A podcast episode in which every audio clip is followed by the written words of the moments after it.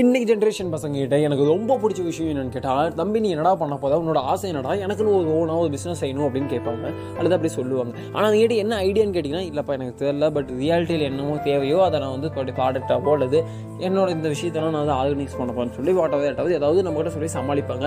ஆனால் கண்டிப்பாக அவங்ககிட்ட ஒரு இன்ஸ்டிங் இருக்குது என்னன்னா எனக்கு நான் ஓனாக ஒரு பிஸ்னஸ் பண்ணணும். நான் வந்து ஒருத்தருக்கு கீழே நின்று வேலை செய்து எனக்கு பிடிக்கல அப்படின்னு. ஏய் இல்லைடா இது நைன்டி ஸ்கிட்ஸ்லேயே ஒரு ஏவரேஜ் அந்த காலேஜ் முடிச்சுட்டு ஒரு ரெண்டு மூணு வருஷத்துக்கு தான் சொல்லிட்டு இருப்பாங்க. ஆனால் அதுக்கப்புறம் அந்த கேள்விக்கான பதில் தான் நான் சொல்ல வரேன். என்னன்னா நம்ம சொசைட்டியில் ஒரு தப்பான மென்டாலிட்டி இருக்குது என்னன்னா ரெண்டு விஷயத்து இருந்தால் மட்டும்தான் நம்மளால இந்த சொசைட்டியில் செட்டைன் பண்ண முடியும். மற்றதெல்லாம் பண்ணால் நம்ம லைஃப் ஃபுல்லாக கஷ்டப்பட்டுட்டு இருக்கணும் அப்படின்னு. அப்படி இல்லைனா ரெண்டு விஷயம்னா ஒன்று நல்லா படித்து நான் நல்ல ஒரு ப்ரொஃபஷனில் உட்காரணும் இல்லைனா வந்து கவர்மெண்ட் ஜாப்லாம் ட்ரை பண்ணி அதுக்கு நான் ப்ரிப்பேர் ஆகி அப்படி கவர்மெண்ட் சைடு அது டிசியாக வாட்டாவது வாட்டாவது நான் கவர்மெண்ட் சைடு போகணும் அப்படின்னு ஒரு மென்டாலிட்டி அது ஓகே நல்ல விஷயம். ரொம்ப ரொம்ப நல்ல விஷயம். எஜுகேஷன்லாம் ரொம்ப நல்லா கொண்டு போங்க. எஸ் லைஃப் நல்லாயிருக்கும் ரெண்டாவது மென்டாலிட்டி என்னன்னு கேட்டிங்கன்னா எனக்கு என் ஃபேமிலியில் பெரிய பேக்ரவுண்ட் இருக்குது ஓரளவுக்கு வெல் செட்டில் பேக்ரவுண்ட் இருக்குது நான் அந்த பேக்ரவுண்டில் இருக்க மணியை யூஸ் பண்ணி எனக்குன்னு வச்சு ஒரு பிஸ்னஸ் பண்ணி எஸ் அது ஃபெயில் ஆனாலும் இஸ் ஓகே டு ஃபெயில் நான் அதுலேருந்து லேர்ன் பண்ண போதேன் அந்த லேர்னிங் என்னோட லேர்னிங்லாம் எடுத்து நான் அடுத்து தொடர்ந்து என்னோட பிஸ்னஸ் ஐடியாவை கொண்டு போகிறேன்னு சொல்லி ரெண்டாவது ஐடியா இட்ஸ் இதுவும் ஓகே தான். ஆனால் மூணாவது இன்னொரு ஐடியா இருக்குது நான் பெருசாக எஜுகேஷனில் பெருசாக நான் சோபிக்கல. இந்த எஜுகேஷன் சிஸ்டமும் பிடிக்கலையோ இல்லை எனக்கு நான் வந்து எஜுகேஷன் வரலையோ மொத்தம் நான் சோபிக்கல.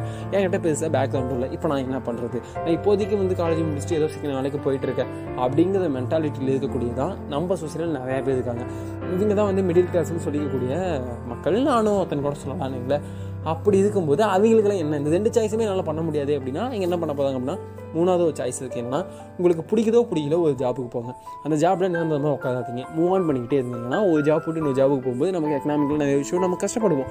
லைஃப் நம்ம ரொம்ப கஷ்டப்படுத்தும். ஆனால் நம்ம நமக்கு சொல்லிக் கொடுக்குற விஷயம் இருக்குல்ல அதுதான் நம்மளோட லேர்னிங் அந்த லேர்னிங் தான் நம்மளோட லேர்னிங் ஸோ அதை மூவ் ஆன் பண்ணி போயிட்டு இருக்கும்போது கண்டிப்பாக ஒரு நாள் நமக்கு ஏதோ தெரிஞ்ச தெரியாமல் ஒரு ஃபீல்டில் போய் நம்ம உட்காருவோம். அந்த ஃபீல்டை வந்து நமக்கு வந்து பிடிச்சிருக்கும். இன்றைக்கி வந்து நம்ம இந்த விஷயம் எனக்கு பிடிக்கும்னு சொல்லிட்டு ஃபார் எக்ஸாம்பிள் நீங்கள் நம்ம பெரிய ப்ரொஃபஷனலாக இருக்கட்டும் அவங்கெல்லாம் இப்போ போய் ஸ்டார்ட் பண்ணி அவங்க ஸ்டார்டிங் ஸ்டேஜில் பார்த்தீங்கன்னா சம்மந்தமே இல்லாத விஷயம் பண்ணியிருப்பாங்க. நீங்கள் பெரிய டான்ஸாக இருப்பாங்க ஆனால் அவங்க சம்மந்தமே இல்லாமல் பாட்டு பாடிட்டு இருந்திருப்பாங்க. அது அப்படியே move on move on move on இன்னைக்கு வந்து டான்ஸாக இந்த ப்ரொஃபஷன் எடுத்துருப்பாங்க.